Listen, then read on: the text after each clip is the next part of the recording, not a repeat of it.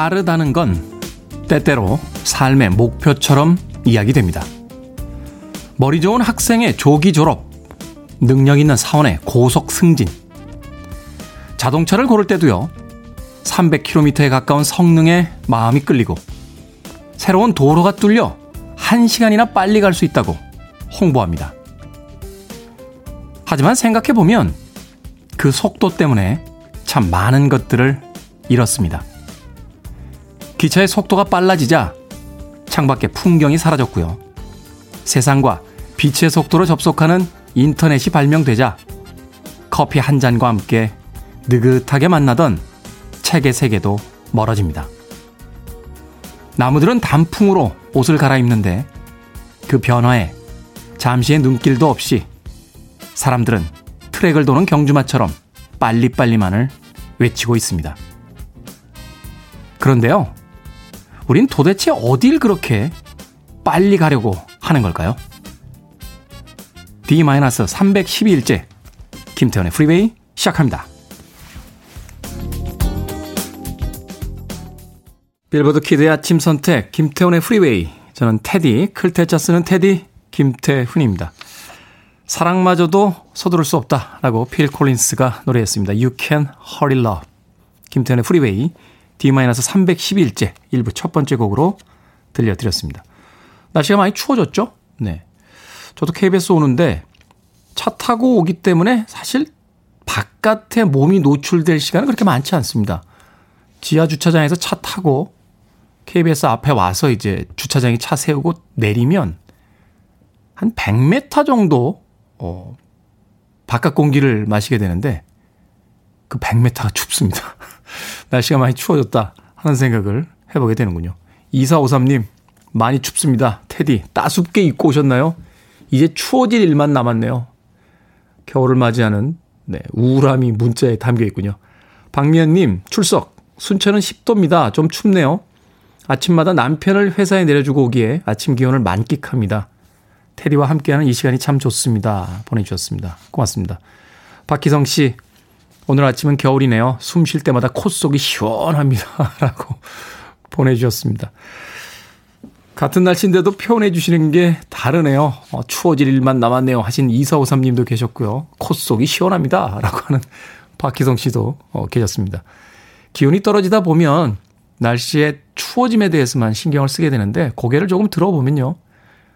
어, 산에 있는 나무들의 색깔이 조금씩 변하기 시작했죠. 본격적인 단풍철이 시작이 되고 있습니다.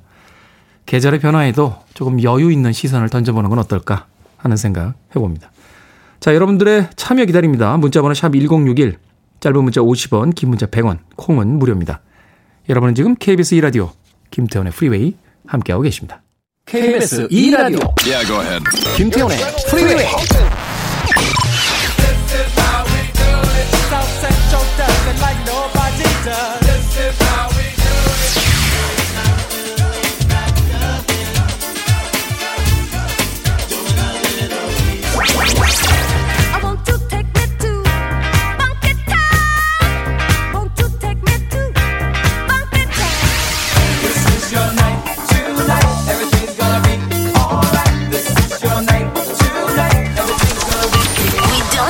music. 션 멀린스의 Lullaby 들으셨습니다. 이다영 씨께서요. 잠이 안 와서 거의 뜬 눈으로 세웠어요. 이제야 졸리네요.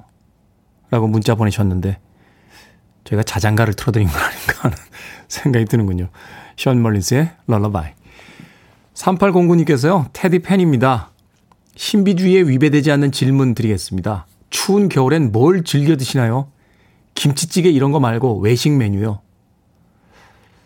이제는 외식 메뉴라고 따로 이야기를 해야 되나요? 왜냐면 저는 하루에 두 끼 먹으니까요. 365일이면은 한 1년 동안 700 한, 한 30끼 정도 먹는 거 아닙니까? 그죠? 그 중에 한 700끼 정도를 바깥에서 먹습니다. 예, 그러니까 외식의 개념보다는 거기가 저의 이제 주식당이고 집에서 먹는 게 이제 별식 개념이 되는데 음식을 그렇게 여러 가지를 선택해서 먹지는 않습니다. 아, 제일 좋아하는 건 닭 가슴살 카레예요. 예, 저의 소울 푸시죠. 그리고 저녁은 꼭 고기를 먹으려고 합니다. 예. 제가 이제 음주를 좀 많이 하다 보니까 의사 선생님들이 그 음주를 많이 하는 사람들이 근육이 빠진대요. 이 단백질이 많이 모자라진다고. 그래서 저녁에는 꼭 고기를 먹으려고 예, 노력합니다. 그래서 친구들 사이에 별명이 사자입니다. 너는 육식 동물이냐? 맨날 고기만 먹게라고 해서 삶의 어떤 패턴이 좀 그렇게 만들어져 있어요. 예, 재미없죠? 이런 얘기. 남의 밥 먹는 얘기가 뭐 재밌겠습니까? 대신 저는 군것질이나 이런 건 안 먹어요. 예, 밥하고 물하고 술만 마십니다. 예, 인생이 참 생각보다 그렇게 재미없이 예, 루틴화되어 있는 어, 그런 삶을 삽니다. 그러다가 요새 아침 방송 하는 바람에요. 본의 아니게 아침에 가까운 아점을 어, 먹게 됐습니다. 더군다나 저희 스탭들 중에 이제 세 명이 여성분이다 보니까 아 이것도 편견이에요. 사실 떡볶이는 저하고 미니롱 PD가 더 좋아하는데 아침에 떡볶이를 그렇게 먹고 있어요. 이게 과연 저의 몸에 어떤 영향을 줄지는 네. 1년 후에 제가 결과 발표를 하도록 하겠습니다. 3809님. 정교환님, 갈비 물에 담궈 놓고 청취 중입니다. 하, 맛있겠네요. 갈비를 물에 담궈 놓으셨다는 거 보니까 이거 갈비찜 하려고 하시는 거 아닙니까? 핏물 빼시느라고. 저는 1년에 딱 두 번 먹습니다. 설날하고 저 추석 때 예, 어머님이 갈비찜 해주시거든요.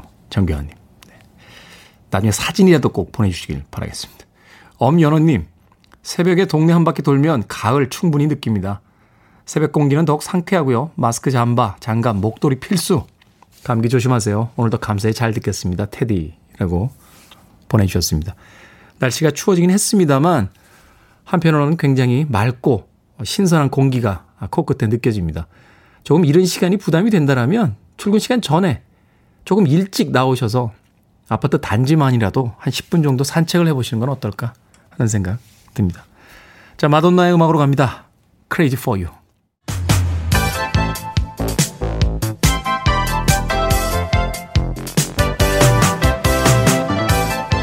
이 시간 뉴스를 깔끔하게 정리해드리는 시간 뉴스 브리핑 최영일 시사평론가 나오셨습니다. 안녕하세요. 안녕하세요. 드디어 국정감사에 윤석열 검찰총장이 등장했습니다. 네, 네. 각오를 다지고 나온 표정이던데. 국정감사가 뭐 맹탕감사, 그다음에 이제 허탕감사. 어제는요, 그 윤석열 검찰총장의 동무대인데, 네. 뭐, 이 정말 한마디 한마디가 다 막 대서특필이 되고 실시간 생중계되는 어제 초유의 상황이었습니다. 그만큼 이제 화제, 관심 뜨거웠다는 얘기인데요. 예상은 했죠. 작심 발언 할 것이다. 네. 예견했습니다. 근데 어제 정말 작심 발언인데 높은 수위의 발언이 나왔어요. 우선 가장 최근의 문제가 전해드린 바 있지만 법무부 장관이 역사상 세 번째, 추미애 장관 들어와서 두 번째 장관의 수사 지휘권을 발동했어요. 네. 그래서 검찰총장은 이 사건에서 빠져라. 결과만 보고받아라. 수사 지휘 못한다. 법무부가 한다. 근데 여기에 대해서 이제 수용을 했어요. 30분 만에 대검이 자, 윤 총장은 이제 라임 사태에 관해서 수사 지휘를 하지 못한다. 그러니 수사팀이 열심히 해서 이 피해자들의 눈물을 닦아주고 국민들의 의혹을 풀어달라. 자, 그런데 그럼 이제 승복을 한 거잖아요. 그렇죠. 근데 어제 국감장에선 이걸 거의 번복하는 속내를 드러냈다. 음. 이렇게 이제 보도가 되고 있는데 그 내용인 즉슨 지금 이 법무부 장관의 수사 지휘권 발동이 부당하고 위법한 것이라고 대다수의 검사들과 법률가들이 생각하고 있습니다. 그러니까 내 말은 이렇게 얘기하지 않고 삼자 화법을 썼는데요. 그렇죠. 그럼에도 불구하고 이거 부당하고 위법하다는 게 법조계 중론이다. 고로 나도 그렇게 생각한다. 라는 어떤 속내를 이제 피력을 한 겁니다. 네. 그러니까 이것도 지금 그럼 항명 아니냐 이런 얘기가 나올 수 있는 거고요. 더 노골적인 이야기는 이런 거였어요. 자, 검찰총장은 법무부 장관의 부하가 아닙니다. 근데 이제 부하라는 표현은 요즘 잘 안 씁니다. 사실 이제 옛날 딕션들인데. 네. 약간 뭐 일제잔재 아니야? 뭐 이런 분들도 있는데 상급자, 하급자 이렇게 그렇죠. 쓰죠. 근데 직제상으로 보면은 독립 외청이라는 표현이 붙긴 하지만 그렇죠. 법무부 소속으로 검찰청이 있는 거거든요. 근데 물론 그 독립성, 중립성을 굉장히 중요하게 보기 때문에 항상 이거 물어보세요. 왜 경찰청은 청장인데 검찰청인데 총장이라고 불러요. 그러니까요. 그만큼 중요한 자리라는 의미 정도가 될 텐데 일종의 이제 관용적으로 예. 그렇게 부르는 거죠. 맞습니다. 네. 부하가 아니다 이렇게 이야기를 해서 어제 추미애 법무부 장관이 SNS를 짤막하게 썼습니다. 검찰총장은 법상 법에 따르면 법무부 장관의 지휘 감독을 받는 공무원입니다. 그러니까 부하라는 말을 안 썼지 하급자 맞다 이렇게 표현한 거거든요. 그래서 이제 검찰총장이 왜 법률적인 해석도 저렇게 하느냐 하는 또 이제 여당의 질타. 야당은 잘한다 잘한다 응원 분위기였어요. 제가 보니까 어제 여야가 쫙 갈렸는데 한쪽은 공격하고 있고 한쪽은 이제 어모 방탄하고 있고 야 이렇게 진영이 갈리는구나. 이게 예를 드는 게 적절치 않을 수도 있겠습니다만 네. 스페인의 바르셀로나에서 뛰던 네. 지네딘 지단이라는 그 아, 프랑스의 축구 선수가 있었어요. 적절한 비유예요. 네. 그때 이제 바르셀로나의 최고 스트라이커였거든요. 네. 근데 바르셀로나와 가장 앙숙인 팀이 레알 마드리드인데 음. 지네딘 지단이 레알 마드리드로 간 거예요. 그렇지. 그러니까 그때까지 추앙하던 바르셀로나 사람들은 이제 지네딘 지단을 배신자로 공격하기 시작하고 음. 그때까지 이제 적군이었던 지네딘 지단을 그 공격하던 레알 마드리드는 우리 팀에 이제 스트라이커가 왔다고 막 환호하는 분위기였는데 네. 이게 무슨 축구 경기도 아니고 아니 어제 똑같았습니다. 똑같았습니다. 이게 저는 그 3년 전에 그 레알 마드리드에 호날두 보러 갔는데 제가 딱 바르셀로나 저희 마드리드에 도착하니까 유벤투스로 갔어요. 네. 그때. 네. 그래서 이제 난리가 났죠. 갑자기 갔거든요. 근데 어제 모습은 여야가 윤 총장 친윤 반윤으로 쫙 갈린 모습이었고 사실 지난해의 인사청문회를 생각해 보면 정반대였어요. 그렇죠. 윤 총장 후보가 정말 검찰총장으로서의 자질이 있느냐? 그때는 야권이 맹공을 했고 여권이 방탄을 했거든요. 그래서 참 이게 어쩌다 이렇게 된 건가 하는 생각이 드는 대목이었고 오늘 아마 하루 종일 이 소식이 계속 이어질 것 같습니다. 어제 자정이 넘어서까지 차수를 변경하면서 이 대검에 대한 국정감사는 이어졌습니다. 검찰의 행보에 대한 평가인지 아니면 우리 편의 유불리를 생각하면서 나누어져 있는 지금 대결의 양상인지 한번 네. 좀 깊게 생각을 해봐야 될 것 같습니다. 다음 소식 전해 주십시오. 어, 요즘에 훈훈한 소식을 찾기가 너무 힘들어서 네. 어제 힘들게 제가 뽑았습니다. 자, 문재인 대통령 행보인데요. 아, 오랜만에 나오시네요. 오랜만이죠. 문재인 대통령은 어제 인천 송도에 있는 스마트 시티를 방문을 했습니다. 지금 문재인 대통령이 이 코로나19 와중에 경제를 살려야 한다 하고 내놓은 카드가 한국판 뉴딜이거든요. 근데 두 축이에요. 하나는 디지털 뉴딜, 하나는 그린 뉴딜, 친환경 에너지 문제고, 그리고 디지털 뉴딜은 이제 ICT 산업을 부흥시켜서 경제를 돌파하자. 스마트 시티는 어, 이 ICT가 다 모여 있는 총화인데 이 자율주행 시스템을 어제 쭉 이제 이 시찰을 하다가 네. 이 해당 업체 대표가 쭉 브리핑을 하죠. 자율주행 시스템이 너무 우리가 지금 생각하는 것보다 고도화돼 있는 거예요. 문재인 대통령의 한마디에 제가 주목을 했는데 문 대통령이 슬로건 아세요? 지난 대선 캠프 슬로건? 사람이 우선이다. 아닌가요? 사람이 먼저다. 네, 사람이 먼저다. 사람이 먼저다. 이게 표인데 어제 문재인 대통령이 아니 기계가 다 하면 앞으로 사람은 뭐 합니까? 앞으로 사람은 뭐 해야 됩니까? 누리면 되죠. 네. 네. 그런데 이제 그 업체 대표가 이제 빵 터졌어요. 그러면서 뭐라고 얘기를 했냐면 사람은 개발을 합니다. 자, 이제 실행은 로봇, 로봇, 기계, 자율주행들이 하지만 사람은 이러한 새, 새로운 시스템들을 창조하고 개발하는 일을 계속해야 합니다. 얘기했는데 이게 사실은 이 미주 유럽에서 이미 논란이에요. 자, 로봇이 인간 노동을 대체했어요, 이미. 대체하고 있고 그럼 어떡하냐? 그러니까 로봇세라는 걸 지금 만들어야 한다. 로봇에게 세금을 걷어서 왜냐하면 사실은 이 돈은 로봇의 주인 오너들이 벌잖아요. 그래서 이 일자리를 뺏긴 사람들의 복지에 써야 한다. 이게 유럽에서 논의 중이고 어, 로봇세가 이미 2016년에 유럽 의회에서는 통과가 됐어요. 네. 그러니까 우리도 아마 자율주행 시대는 곧 닥쳐올 거기 때문에 디지털세, 로봇세 이런 것들에 대한 논쟁이 시작돼야 하지 않나. 대통령의 사람이 먼저다. 대통령의 사람은 뭐 합니까? 이거 좀 우리가 고민해야 될 것 같습니다. 네. 이 자율주행 자동차에 대한 브리핑할 때 그 대표의 이야기가 참 빵 터지더군요. 네. 어떻게 이런 걸 개발하셨습니까? 라고 네. 하니까 먹고 살려고 다, 다 거기서 나오는 거예요. 위대한 예술도, 테디의 이 디제잉도. 그렇죠. 네. 네.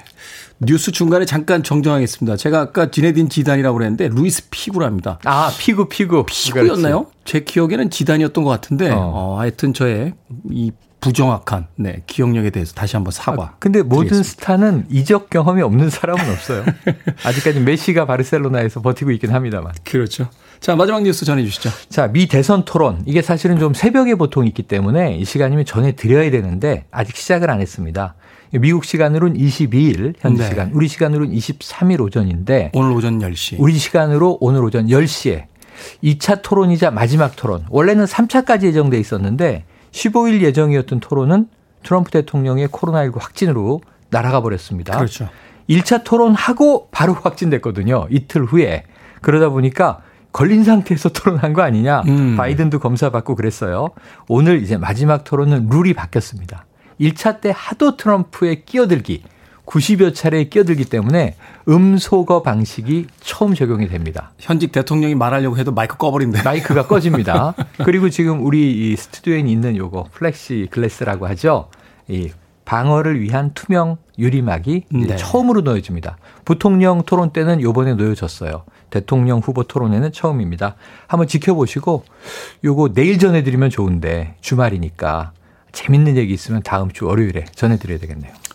다 합쳐서 다음 주 월요일에 그렇습니다. 총괄편으로 전해주길 부탁드리겠습니다. 자, 오늘의 시사 엉뚱 퀴즈 어떤 문제입니까? 시사 엉뚱 퀴즈. 자, 문재인 대통령이 한국판 뉴딜 행보가 연일 이어지고 있습니다. 어제는 인천 송도를 찾아서 이것의 추진 상황을 살폈다는 소식을 조금 전에 전해드렸는데요. 여기서 문제. 한국판 뉴딜의 대표적인 과제로 똑똑한 도시를 뜻하는 이것은 무엇일까요? 1번 심시티, 2번 복부 CT, 3번 스마트 아, 슬로우시티 3번이 4번이 스마트시티 이렇게 되겠습니다. 자, 정답 아시는 분들 지금 보내주시면 되겠습니다. 객관식이지만 재미있는 오답 포함해서 총 10분에게 불고기 버거 세트 보내드리겠습니다. 자, 한국판 뉴딜의 대표적인 과제로 똑똑한 도시를 뜻하는 이것은 무엇일까요? 1번은 심시티, 2번은 복부 CT, 3번 슬로우시티, 4번은 스마트시티입니다. 문자번호 샵 1061, 짧은 문자 50원, 긴 문자 100원, 콩은 무료입니다. 뉴스 브리핑 최영일 시사평론가와 함께했습니다. 고맙습니다. 고맙습니다.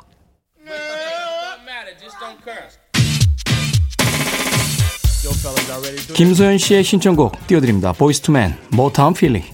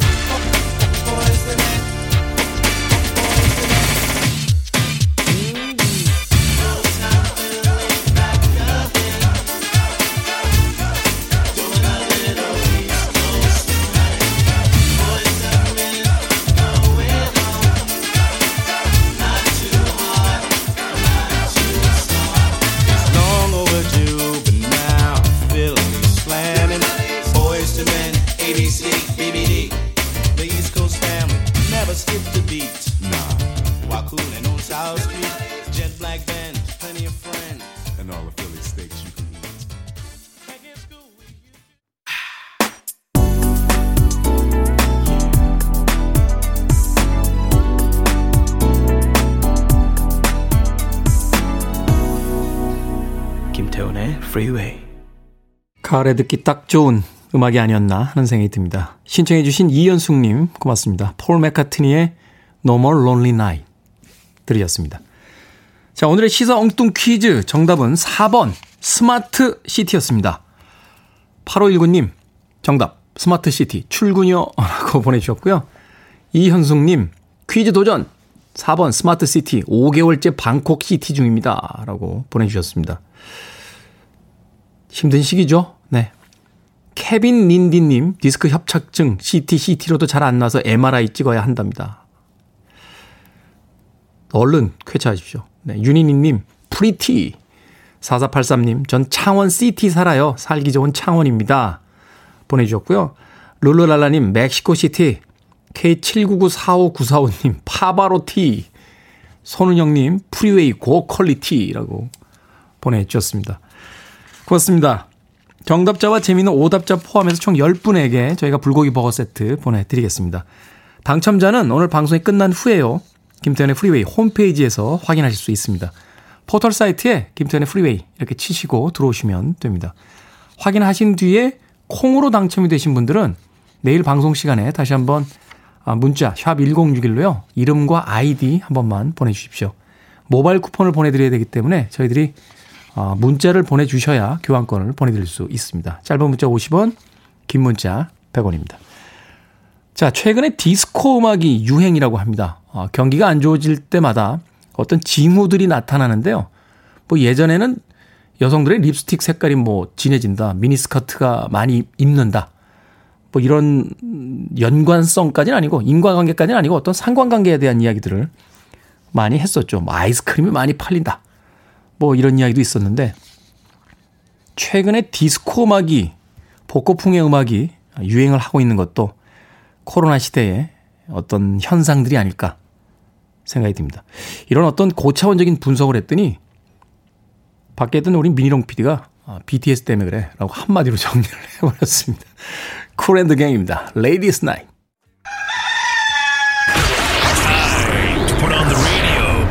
김태훈의 프리웨이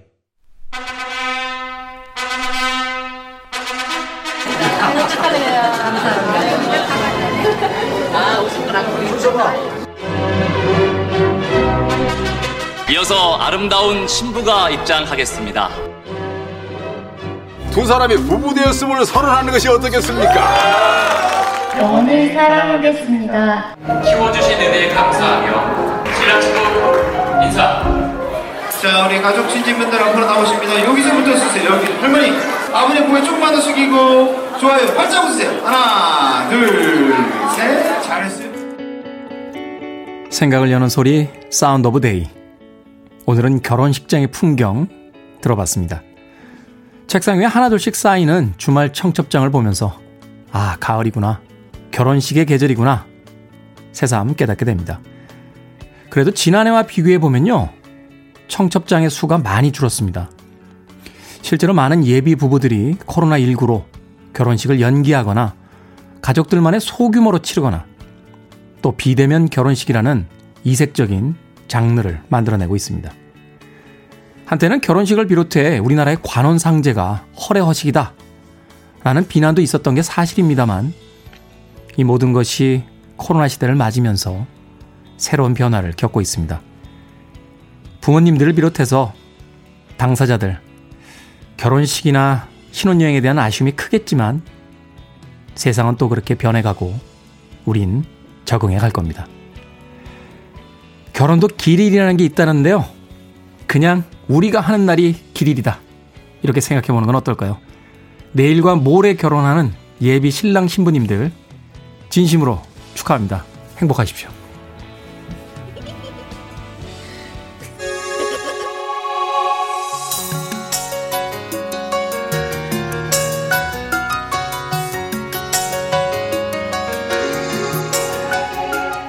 폴라 압둘입니다.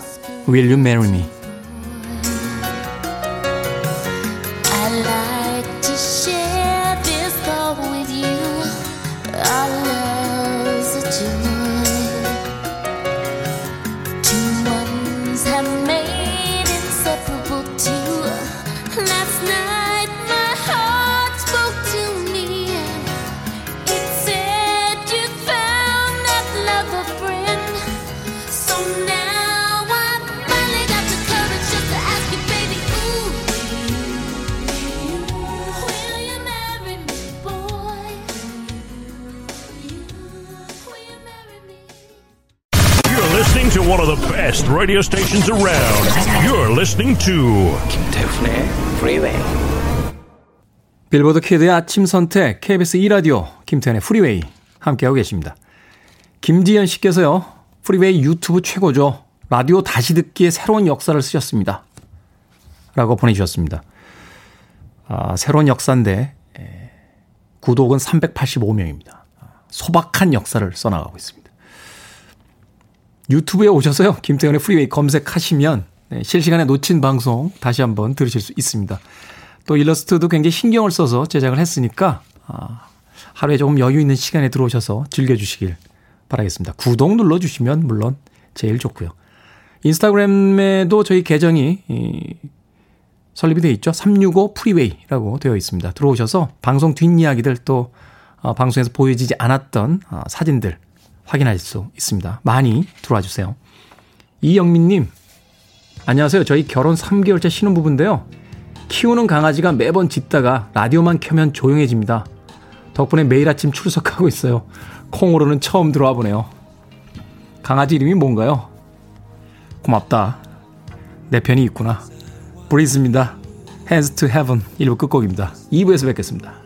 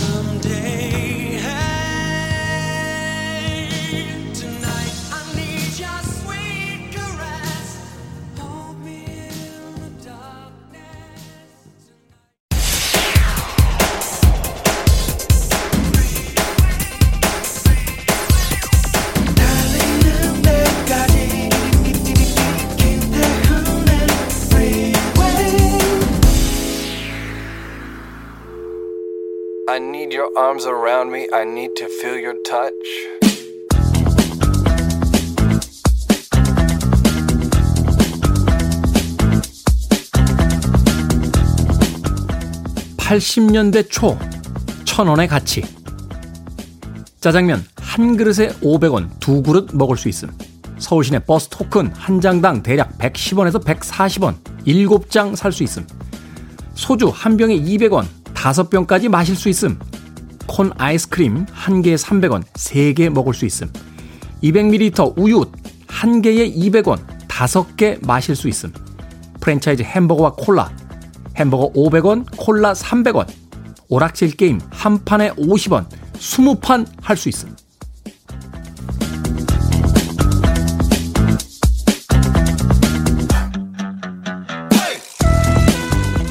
뭐든 읽어주는 남자. 오늘 읽어드린 글은요.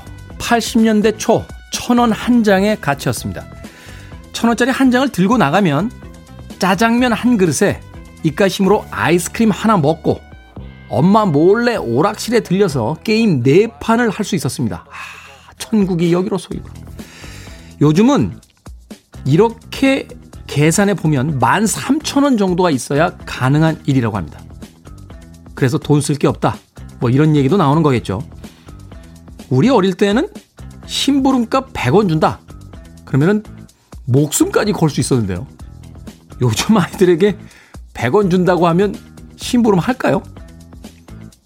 지금 제 지갑에 현금이 한 10만 원 정도 있는데 이 정도면 혹시 그때 아파트도 한 채 살 수 있는 거 아니었어? 응? 야, 그때로 가고 싶다. 돌아가고 싶어. 김태훈의 Freeway 2부 시작했습니다. Better Than Ezra의 Good 2부 첫 번째 곡이었습니다. 앞서 일상의 재발견, 우리 하루를 꼼꼼하게 들여다보는 시간, 뭐든 읽어주는 남자, 80년대 초 천원의 가치에 대한 이야기를 들려드렸습니다. 그 시절에 어떤 향수를 느끼자고 만든 읽어드린 글인데 예. 왜 청취자들은 다른 데 꽂혀 있는 거죠? 제가 지갑에 10만 원 정도 있다라고 했더니 룰루랄라님께서 뭔 돈을 그렇게 많이 가지고 다니십니까? 많은 건가요? 어, 최근에 아 김유진님 코로나로 현금 거부하는 데도 있던데요. 아 그렇군요. 요새 카드를 쓰니까 현금을 많이 안 가지고 다니죠. 저도 옛날 사람이라서요. 그래도 만 원짜리가 몇 장은 있어야 이렇게 좀 마음이 편합니다. 유기태 씨 테디 부자라고. 아니 제가 10만 원 있다고 그러지 마십시오. 어, 며칠 있으면 카드 지금 결제일 돌아오는데 머릿속이 복잡합니다, 지금. 유이태 씨. 정계환님께서는요, 사드릴게요. 10만원짜리 아파트라고 하셨는데, 그 당시에도 아파트가 10만 원은 아니었을 거예요. 예. 글을 읽어드리긴 했습니다만, 저는 사실 기억나는 게 80년대 한 중후반 정도의 물가예요.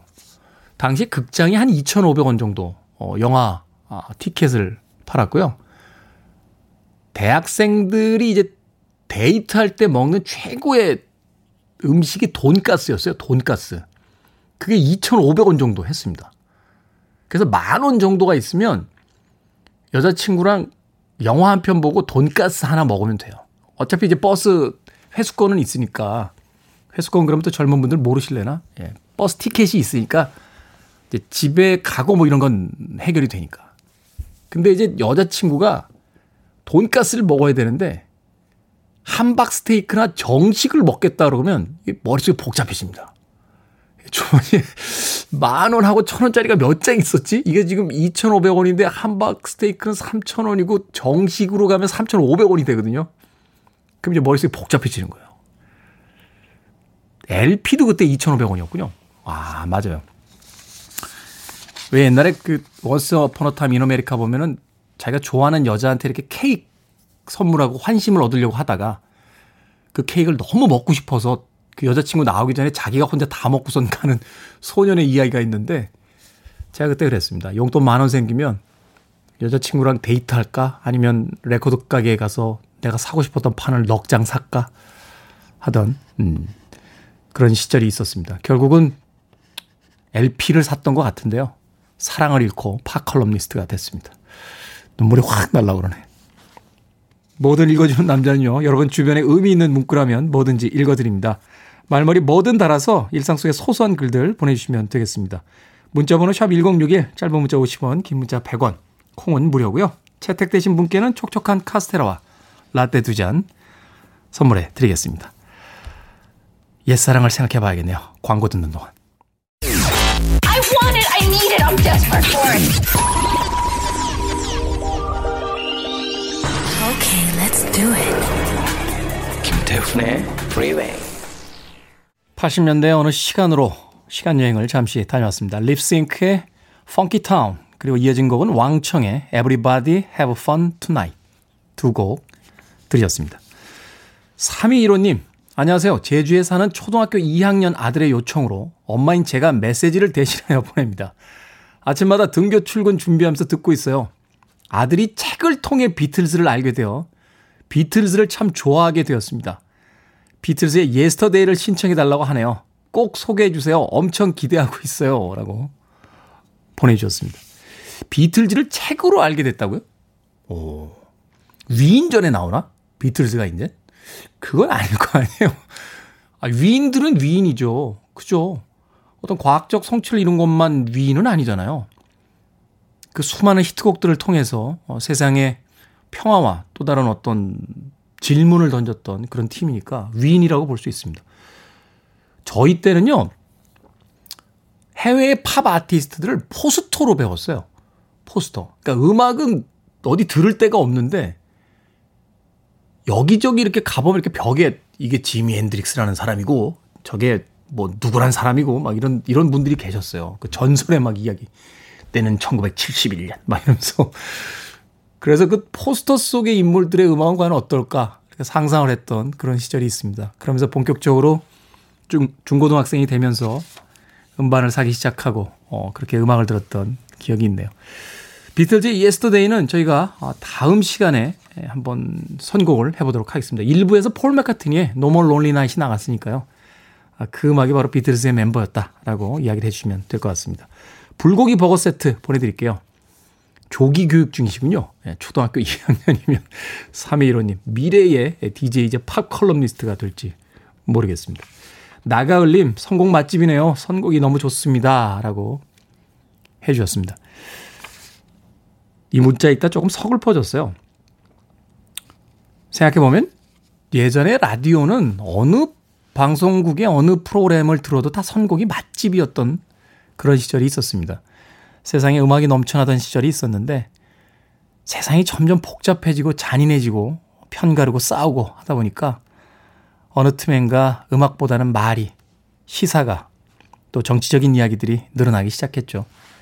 사실 저희가 선곡하고 있는 음악들이 그렇게 아주 특별한 음악들이 아니에요. 80년대를 중심으로 했던 음, 많은 사람들이 좋아했던 히트곡들입니다. 근데 그런 음악들마저도 선곡 맛집으로 불리고 있다는 게 우리가 살고 있는 시대에 대한 어떤 음, 좀 우울한 이야기가 아닐까 하는 생각이 들었습니다. 아침 시간에 살을 사는 이야기에 지친 분들 많이 많이 와주십시오. 음악들 많이 틀어드리겠습니다. 7782님의 신청곡으로 갑니다. 엘드바지, Heart, Mind and Soul.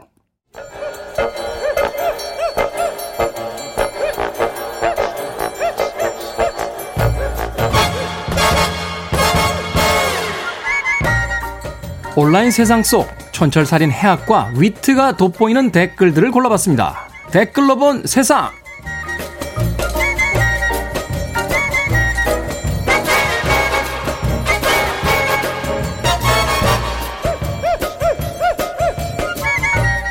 오늘 만나볼 첫 번째 세상.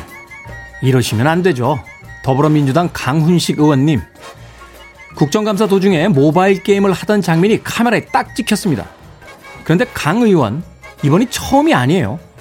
지난 2017년 국토교통위원회 국감 때도 게임을 하다 들켜서 한바탕 곤욕을 치렀는데요. 국감은 뒷전, 게임 삼매경. 이러시면 안 되는데 여기에 달린 댓글들입니다. 푸땡땡님, PC방인지 국감장인지 한참 게임할 나이는 아닌 것 같고 국회의원이 지루하면 그냥 그만두세요. 세금 아깝습니다. 김땡땡님, 광고를 해도 이렇게 하시네요. 솔직하게 말해보세요. 그 게임 회사 주식 갖고 계시죠? 아이 땡땡님, 누드 좀 보고 게임도 좀 하고 심심하면 서로 물어뜯고 비난도 좀 하고 그러다 보면 월급 따박따박 들어오고 좋네요, 좋아. 근데 저도 궁금해서요. 무슨 게임을 하신 건가 사진을 곰곰이 쳐다봤습니다. 그거 옛날 게임인데.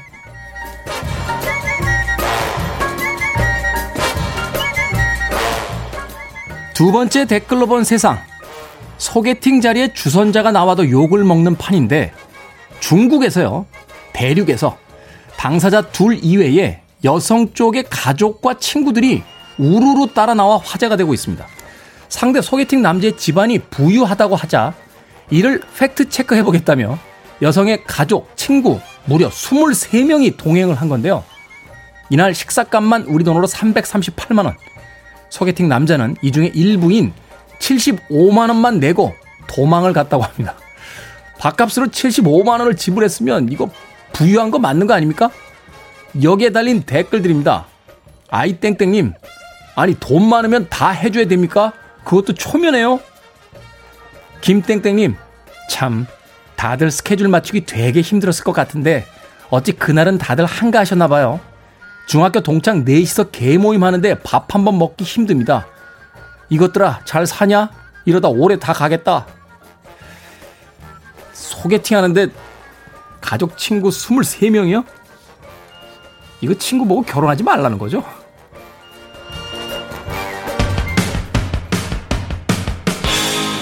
기대에 차 있을 차 있었던 그 남자는 얼마나 상심했을까요? 펫베나타입니다. 헛브레이커.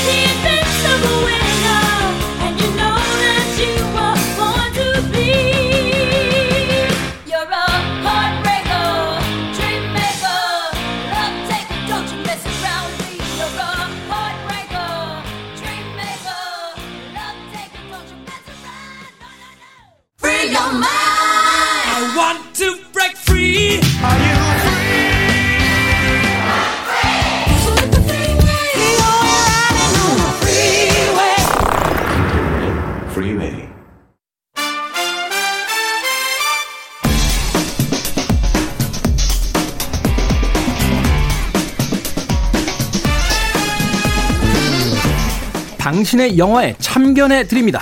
금요일 아침에 무비적 참견 시점 신의 한수. 저는 세상에서 이 두 분이 제일 좋습니다. 두 분을 보면 금요일이니까요. 허나몽 영화평론가 그리고 신의 집의 임수연 기자 나오셨습니다. 안녕하세요. 안녕하세요. 안녕하세요. 자주 좀 와주셨으면 좋겠어요. 아, 네.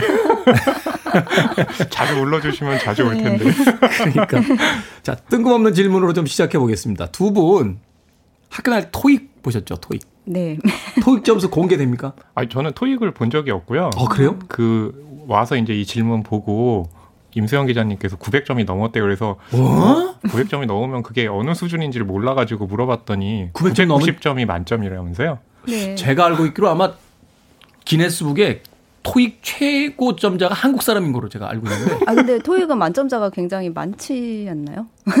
미국 사람들은 만점을 거의 못 받는데요. 아, 그렇죠, 그렇죠. 어. 한국 사람들이 그렇게 만점자가 네. 많다라고 하는데 900점이 넘으셨어요? 아, 근데 어, 제 나이 지금 더 어린 쪽은 더 어린 세대는 아마 저희보다 영어를 더 잘할 텐데 저희 세대 때는 취중생들 뭐 기본적으로 900점을 넘으면 약간 아, 안전하다? 토익으로 걱정할 일은 없다? 뭐 그런 분위기는 있었죠. 850, 뭐 900 그 정도가 커트라인이었던 것 같습니다. 제 친구들은 네. 제 친구들은 500점 넘었다고 파티하고 그랬어요. 그럼 가시기 전에 가시기 전에 임성 기자님 악수 한번 해주세요. 토익 900점자는 처음 봤습니다. 어, 허나무 영화평론가는 안 보셨다고요? 네, 저는 토익 그 잘 몰라요. 영어도 잘 못하고 근데, 그래서. 어... 아니 약간 학교 다닐 때 나하고 비슷하게 사시는 것 같은데 세상 기준 안 보고 그냥 영어만 네. 보고. 그래서 누가 길 물어볼 때 외국인이 보면 네. 아이고 유고 네, 나는 여기 너는 저기. 그렇군요. 오늘 왜 이 이야기로 그 시작을 했냐면 소개해 주실 영화의 제목이 바로 삼진 그룹 영어 토익반입니다. 음, 네. 네. 자, 이제 과거를 소환하는 그런 레트로 분위기가 물씬 풍기는 그런 영화가 아닌가 하는 생각이 드는데. 자, 본격적인 영화 이야기 전에 두 분의 평점 들어보도록 하겠습니다. 허나웅 평론가. 네. 저는 3.5점. 3.5점. 예. 네, 높네요? 어, 네, 좋죠. 근데 작가님께서 3.5점이요? 에게 좋을 것 같은데 왜 그거밖에 안 주셨냐고 그래서 아, 3.5점이면 되게 좋다고. 네. 최근에 2.5점 퍼레이드였기 때문에 어, 네. 3.5점이 높습니다. 임수영 기자님 어떻습니까? 어, 저도 같습니다. 3.5점이고요. 아. 허남은 평론가님이랑 저는 이제 공식적으로 매겨둔 별점이 있기 때문에 그거를 이제 이미 미체를 통해 나갔지만 저희가 방송을 통해 한 번 더 얘기를 하는 것이고요. 음, 네. 다른 기자들도 다 3.5점을 줬더라고요. 그래서 평균이 딱 3.5점입니다, 지금. 사실 이제 관객 평점보다도 기자나 평론가들 평점이 3.5점이면 낮은 평점이 아니잖아요. 4점부터는 무조건 바라고 네. 3.5점이면 아, 볼만한 영화다. 그래서 특히 대중 영화가 3.5점인 건 정말 네. 잘 나온 거죠. 감독님들께서는 4점, 4.5점 받으면 큰일 났다. 아, 맞아요. 네, 대중들이 어렵다고 생각해서 맞아요, 맞아요, 어, 이거 맞아요. 관객 위험하다. 동원에 예, 문제 생겼다라고 하고 3개나 3개만 받으면 성공했다라고 네. 하시는 분들 많아요. 예전에 홀리 모터스라는 영화 있었어요. 아, 네. 드니 라방. 네. 네. 5점 줬거든요. 별, 별점, 아. 별점 5점, 10점 만점에 10점. 네, 관객 한 만 명 들었다. 네. 자, 영화 이야기로 넘어갑니다. 네. 삼진그룹 영어 토익반 줄거리부터 좀 소개를 해 주시죠. 네, 어, 90년대 중반이 이제 배경이고요. 삼진그룹에 이제 다니는 주인공들이 어, 박혜수 배우, 이솜 배우, 고화성 배우인데요. 8년 차들이에요. 네. 근데 8년 차면 대리직급 정도 달았어야 되는데 지금 회사에서 뭐 커피를 타거나 서류를 음. 복사하거나 예, 그런 정도로 안 좋은 상황인 거죠. 과거에 그랬죠. 그렇죠. 네. 네 그래서 이제 회사에서 어, 토익 점수가 좋으면 대리로 승진할 수 있다라고 해서 이제 영어 공부를 열심히 하는데 그것과 상관없이 극중 고화성이 어, 관련 회사의 공장에 갔다가 자회사 공장에서 폐수를 어, 방류하는 아. 현장을 목격을 해요. 그래서 그걸 보고 동기인 이솜 박혜수 배우와 함께 우리 비리를 세상에 알리자. 라고 어, 세상과 맞서는 예, 그런 내용입니다. 네. 이 영화에서 이제 좀 주목해서 보고 싶은 게 두 가지 측면인데 하나는 이제 과거의 시간을 네, 소환해 왔다는 그렇죠. 거 그리고 또 하나는 이제 여성들이 전면에 나서 있는 네. 또 영화라는 거. 이두 음. 부분이 아닐까 하는 또 생각이 드는데요. 네, 맞습니다. 어, 이게 기본적으로는 그 탐정 소설 읽을 때 그 서사를 취하고 있거든요. 네. 근데 보통 우리가 대중문화에서 이런 거의 주인공들은 잠깐만요. 남자들이었잖아요. 잠깐만 임수영 기자님도 이제 연식에 나오세요. 탐정 소설이잖아요. 요새 추리 소설이라고 그러지 탐정 소설이라는 표현을 찾았어요. 아, 제가 어렸을 때 봤기 때문에. 네. 근데 그것의 주인공이 이 어떤 대기업에 일단 사무직 여성들의 경우는 없기 때문에 거기서 오는 신선함이 굉장히 있어요. 네. 그리고 이분들이 이제 회사에 다니면서 뭐 예를 들어 이 영화에서 보람 같은 캐릭터는 학창 시절에 뭐 수학 올림피아드 1등하고 그랬었던 수학 천재인데 여기서는 이제 직장 상사들이 뭐 룸살롱 갔다 오고 그런 거에 흔적을 없애는 가짜 영수증 만드는 역할이나 하고 있 는 음. 그런 현실이거든요. 그래서 굉장히 능력 있고 뛰어난 친구들인데 회사에서는 커피나 타고 있고 이런 일이나 하고 있고 뭐 이제 대리도 아직 못 됐고 뭐 그런 차별의 그런 분위기 같은 것도 영화에서 되게 자연스럽게 보여주고 근데 이런 이야기들 무겁게 그려낸 게 아니라 이 친구들이 굉장히 씩씩하게 이 회사의 비리를 밝혀 나가거든요. 그런 네. 데서 오는 되게 기분 좋은 네, 네, 기분 좋은 카타르시스가 있습니다. 과거를 소환하는 영화는 이제 두 가지 측면으로서 이제 쳐다보잖아요. 첫 번째는 옛날이 참 좋았다.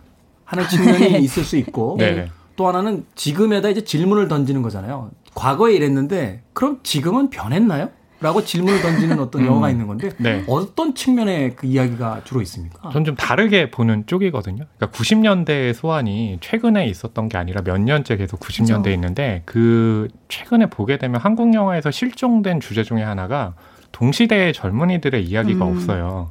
그러니까 뭐냐면 아, 청춘물이라는 영화들이 거의 없군요. 그렇죠. 영화 속에는 없고요. 그러니까 이 사람들은 어떤 생각을 하냐면 아 지금의 청춘들은 뭐 입시 경쟁, 취직 경쟁하느라고 이야기가 없다라고 생각을 해서 90년대 자신들이 청춘을 보냈던 90년대로 돌아가는 거죠. 그러니까 그런 것들에 이제 바탕이 되면서 90년대가 최근에 핫하게 돼서 그것이 인기를 끌기도 하지만 한편으로 보면 동시대를 전혀 보고 있지 않다. 예. 그래서 거기에 대한 좀 신경을 좀 더 써야 된다. 라고 저는 좀 생각하는 쪽입니다. 그렇군요. 어느 시대나 그 시대를 대표하는 청춘 영화라는 것이 있는데 네. 그렇죠. 2020년대에 와서 그런 영화들이 실종돼 있고 과거의 이야기만이 자꾸 전해진다는 게 한편으로는 네. 좀 고민의 지점이다라는 음. 이야기를 해 주셨습니다. 자, 음악 한 곡 듣고 와서 어, 계속 이야기 나누겠습니다. 영화의 배경이 됐던 1995년의 히트곡입니다. 몬텔 조단, This is how we do it. 몬텔 조단의 This is how we do it 듣고 있다 보니까 헐렁헐렁한 어, 그 힙합의 초기 패션이 머릿속에 떠오릅니다. 빌보드 키드의 아침 선택, KBS 2라디오, 김태훈의 프리웨이, 신의 한수, 허남웅 영화평론가, 씨네21 임수연 기자와 함께 삼진그룹 영어 토익반 영화에 대해서 이야기 나누고 있습니다. 소위 이제 복고풍, 레트로 뭐 이런 이야기들 많이 쓰는데 네네. 경기 힘들 때 이런 영화들 많이 도착하지 않습니까? 그렇죠. 네. 잘 되죠. 그러니까 아까 이제 그 김태훈 디자인님께서 말씀하셨는데 어 현재가 힘들 때 사람들은 좋았던 시절을 떠올리기 음. 마련인데 네. 그게 최근에는 이제 90년대로 향하는 그런 움직임이 있고 어 지금 근데 90년대를 했을 때 어 영화 쪽에서 그게 유리하다고 생각을 하는 이유가 뭐냐면 90년대생들이 지금 어, 중심에 있는 음. 세대잖아요. 네. 그리고 그 위에 세대 이제 뭐 음. 전화 김태훈 디제이님이나 세대들에겐 음. 또 자식 세대가 있는데 어, 그럼 그 자식 세대들은 아 그래 우리 부모님들은 또 저렇게 하고 다니셨구나. 어, 저런 시대를 살았구나라고 하기 때문에 그 극장으로 오는 음. 이 팬층이 굉장히 넓어지는 아, 거죠. 그러니까 말하자면 흡수할 수 있는 층들이 그렇죠. 넓어지니까 맞아요. 그 상업 영화로서의 어떤 장점이 있다. 그렇죠. 아, 그렇군요. 그리고 이 영화 같은 경우는 95년이 배경이거든요. 그러니까 이때는 뭐 X세대에 되게 진취적이고 서태지 세대죠. 예, 네. 뭔가 과감한 모습을 보여줄 수 있는 그런 사회 분위기가 있었던 때잖아요. 그러니까 분명히 뭐 이 시절에 절대적인 그 수치만 기준 절대적인 레벨만 생각했으면 이때가 정말 뭐 되게 진보적이고 진취적인 시대는 아니었을 거예요. 엄청난 차별이 있었을 테고 엄청난 그렇죠. 부조리가 있었던 시대지만 아니 당시에 코미디나 이런 것 영화 어떤 한 장면 이거 보면요. 깜짝 지금 기준으로 보면 깜짝 깜짝 놀라요. 그리고 무엇보다 패널 유출 사건 같은 게 있었던 시대인데 그렇죠. 근데 이 당시에 이제 영어 공부를 시작을 하고 뭔가 진취적인 여성이 되겠다고 하는 그런 분위기 자체가 이 영화의 톤을 되게 잘 잡아주거든요. 음. 그러니까 분명히 이 사람들은 굉장한 부조리를 겪고 있고 엄청난 차별하에 있지만 이것이 막 되게 그러니까 되게 우울한 감성으로 한, 이어지는 것이 아니라 영어 공부도 하고 씩씩하게 우리는 이 회사의 비리를 밝혀낼 수 있다고 으쌰으쌰 하는 그런 분위기가 이 95년 특유의 시대 분위기가 잘 맞물려가지고 굉장히 귀엽고 굉장히 통통 넘치, 통통 튀게 이렇게 구현된 측면이 되게 강한 영화입니다. 임 기자님 이야기 듣다 보니까 만약 지금을 배경으로 해서 만든다면 어떤 영화가 만들어질까 생각해보니 팬데믹에 마스크에 그러니까요. 여행 못 가고 여러 가지 어떤 고민들이 있어서 결국은 그 과거의 시간을 다시 한번 불러오는 게 아닌가 하는 또 생각도 해보게 됐습니다. 자, 끝으로 이 영화의 관람 포인트 하나씩만 짚어주십시오. 네, 어, 여성이 전면에서는 영화이기도 하지만 그렇다고 해서 이 영화가 여성 대 남성의 그런 대결 구도로 가져가는 건 아니고요. 네. 여성이 전면에 서면서 그 우리가 회사에서 미생이라고 하잖아요. 그러니까 그런 좀 기득권에서 밀려난 사람들이 음. 연대하는 내용이거든요. 네. 네. 그런 측면을 좀 집중하면 음. 좋을 것으로 보입니다. 사회의 음. 어떤 약자들이 연대를 그쵸. 시작했던 그 음. 최초의 출발점으로서의 90년대. 어, 늘 허남원 평론가님이 먼저 말씀하셔서 제가 생각하고 있던 아니 왜 맨날 먼저, 먼저 하시는 겁니까? 그거는 겹칠까봐. 저는 그러면은 제가 허남원 평론가님 먼저 하라고 얘기한 적이 없는데 왜 맨날 먼저 아, 하시는 거예요? 비쌀 것 같아서 제가 네. 미리 선수를 치는 아, 거죠. 네. 그래서 저는 소소한 거를 짚어드리자면 정말 이 95년 시대 배경을 재현한 소품과 헤어 메이크업이 정말 찐입니다, 찐. 이솜 씨의 그 눈썹이라든지, 네. 이제 박혜수 씨의 그 초코송이 같은 그 덥수룩한 앞머리 밴과 그 금태 안경이라든지, 하나하나 보면 볼수록 이거는 정말 소품팀과 분장팀, 뭐 의상팀이 정말 열일했구나라는 거를 군데군데 다 이제 발견하실 수 있거든요. 그런 거 하나하나 되게 관찰하시는 재미도 분명히 있으실 겁니다. 최근에 LP판을 통해서 이제 음악을 듣는 세대가 다시 생기고 있다라는 이야기를 할 때, 우리 세대에겐 그게 레트로 혹은 복고 뭐 이렇게 이야기 됩니다만 지금 세대에겐 그것이 new 음. 경험해보지 못한 새로이라고 하게 되는데 바로 이 삼진그룹 영어 토익반이 그 구세대와 신세대의 그 두 가지 어떤 측면을 아주 적절히 만족시킬 수 있는 영화가 아닐까 하는 생각 해보게 됩니다. 젊은 세대들 영화 보시고 나서 아, 아무리 영화지만 저거 너무 자기적인 거 아니에요? 패션이 막 이렇게 얘기하시면 안 됩니다. 그때는 진짜 그러고 다녔습니다. 행복한 영화 보기가 주말에 있었으면 좋겠습니다. 자, 오늘도 신의 한수, 신의 21 임수영 기자와 허나몽 영화평론가 함께했습니다. 고맙습니다. 감사합니다. 감사합니다. 자, 저는 잠시 안내 말씀도 드리겠습니다. 코로나19 재확산으로 중단됐던 소비 쿠폰 발행이 어제부터 재개됐다고 합니다. 영화는 28일 수요일부터 예매 할인을 받을 수 있고요. 사용 대상 영화는 30일 상영작부터 한 사람당 6천원씩 최대 2장까지 할인받을 수 있다고 합니다. 극장에 가시죠. 마스크 끼고 말 안 하고 영화 보면 예, 제일 안전한 장소 중에 하나가 되지 않을까 싶습니다. 코리아 팀입니다. Never Surrender.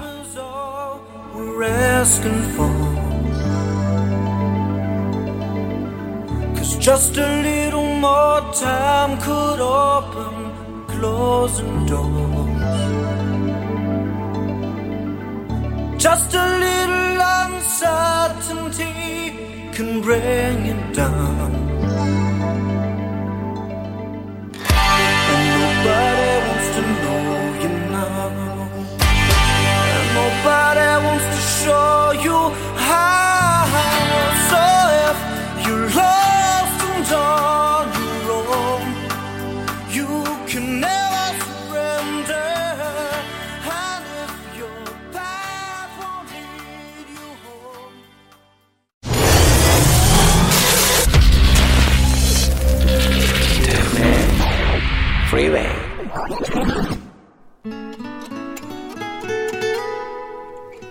차를 어디다 뒀나 한참 생각했습니다.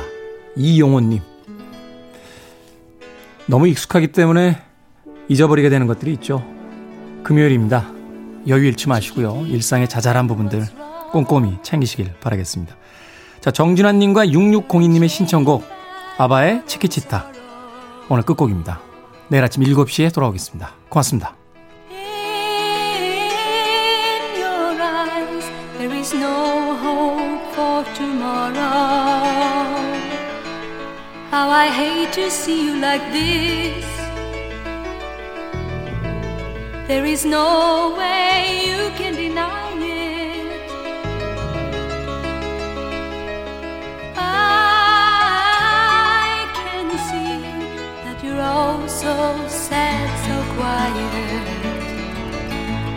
Chiquitita, tell me the truth. shoulder.